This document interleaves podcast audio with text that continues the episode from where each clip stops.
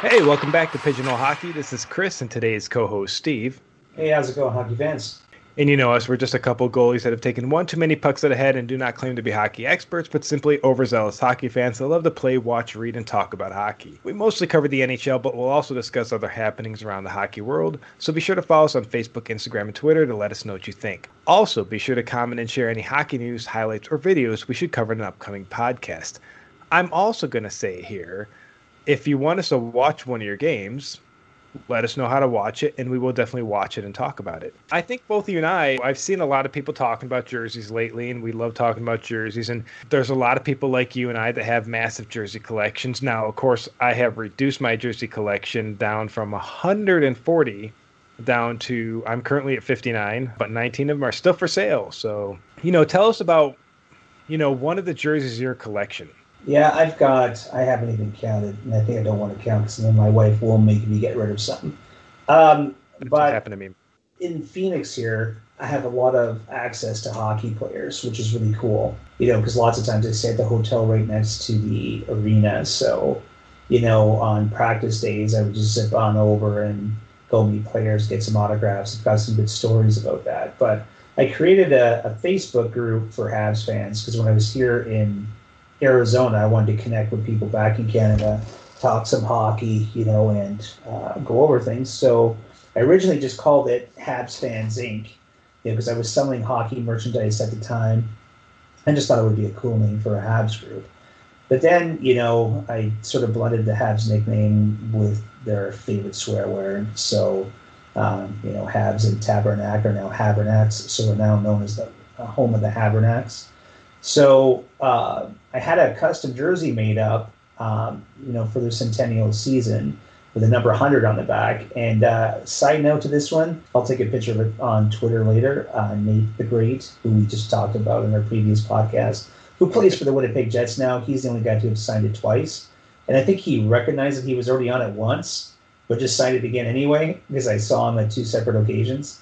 So I think it's pretty hilarious. And there's some cool graphs on this jersey. There's some ones that I kind of laugh at a little bit because you know there was I have to go back because I, I, actually was in Tampa I had to get a few of these autographs on the team, and the Habs were transitioning that year, called up a few young players, and remember this one guy that got called, right up from college. You see everybody else in their suit and ties, and this guy had like work boots on, like uh, you know, a pair of jeans and whatever shirt he could find because you could tell like he literally got called and didn't have a suit wherever the hell he was. So uh, I'm gonna look up who was who that player was, but I think I got him to sign it because I'm like, yeah, it's pretty cool and unique.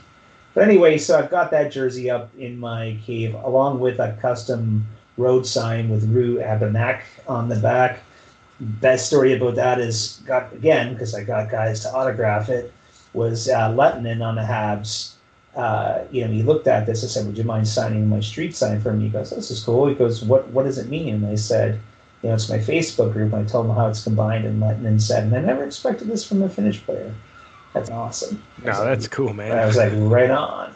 you know, Lettinen, like you know, always comes across as the you know most polite, nice guy. And again, I'll say it again, nicest, you know, in you know country for meeting players and them talking to their fans the Finns. Got to say it, the Finns have always been excellent every time. So, um, so anyway, there's that's my jersey. I'll take a picture and I'll throw it up on our Facebook group or our Twitter, our Facebook and our Twitter. I'll throw it out there for us for people to see. Uh, but yeah, that's one of my uh, hundreds of jerseys that I have. That's one of my framed ones right now. I have one, two, three, four. Let me let me do one more um, one, Chris. I'll break the rules on this one because I've already told you the story, but it's a good one. But you'll like it because you're a Bryzgalov fan. So, um, back in the day before I had kids, I would do dumb stuff. Uh, I'm a bald man, so I paint my entire head, you know, Habs colors and go to games. Uh, but then I quickly found out uh, people liked uh, Chewbacca a lot, so I would dress up like that. I did it for the Canadiens and had a, you know, got a low five from Carey Price. So I'll tell that story another time. Back when him and PK, that was their move. But uh, for the Coyotes' first playoffs that I went to, they were having a whiteout, and I said, well, said Jesus wore white, so I went dressed as Jesus in a hockey jersey. And Bryzgalov was a quirky goalie, uh, as we all know. And at home games, he stayed in the hotel next door to the arena every night before the game. It's just what he did. And I knew he would be there. So I, I was dressed as Jesus, had a custom Bryzgalov jersey made up. And when Briz came walking out, I had a sign that read, uh, Briz saves, Jesus scores. And Briz would always be on his cell phone. It's the quickest way hockey players, you know, by the way, we all know it. You guys pretend to be on your cell phone so you can avoid people asking for autographs or talking to fans at all. Um, but Briz was legitimately on his cell phone, and I saw him start to crack up. He was just laughing. He, and he, you know, in Russian, you know, said, I, I got to let you go, um, which was what I'm assuming. And he put his phone in his pocket, and I said, said, Briz, I had the, you know, I said, Jesus is rooting for you tonight, man. And he still laughing. He signed in front of my jersey. Said, You have a great game tonight, Briz. And he looked at me and said, You too, costume man. And then walked away. so that jersey is also framed up. Unfortunately, I didn't have not have a picture of me with uh, Gallup while he was signing the jersey, but that's I the did. true tragedy right there. Well, actually, the truest tragedy though is my wife not being the picture of Carey Price low fiving me. I still admire that every single day. But anyway, um, so that jersey is also up in my office, um, you know, but lots of them that I have are in my room, you know, for specific reasons, and we'll get into that in future episodes. So let's talk about one that's in your repertoire, my friend. Uh, one that's in my repertoire is the USA uh, Jim Craig 1980 jersey. And the reason I'll bring that one up is on our most recent podcast, you kind of had stories on, we were talking about the, the Triple Gold Club and all. And when it comes to a player like Jim Craig being a goalie and, and you know, what he did was absolutely fantastic. So it just so happened to be one night. I went to a lot of Capitals games. I lived in Washington, D.C., and I always went in my Caps gear unless it was a Sabres game and I was dressed in blue. One of the games, I just, I think I just gotten the, this Jim Craig jersey, like maybe a couple months earlier. I'm like, you know what? I just want to wear my Jim Craig jersey tonight. So I wore my Jim Craig jersey. And we're at the arena, and we had pretty good seats. So if anybody's familiar with, I don't know what they call it now, I think it's Capital One Arena, but it was Verizon Center at that point. And so when you're on the escalators, you go past you know the club suite area and so we were at this game and you know how they always have like maybe not every arena does this. The Capitals usually present like a, a special guest, like, hey, we have the SecDef, or hey, we have um, this Olympian, or hey, we have this person that's doing all this great work for the community, right? They have a special guest they usually announce at some point throughout the game. Mm-hmm. Well, I did not know until the Capitals announced it. Their special guest for that game was none other than Jim Craig.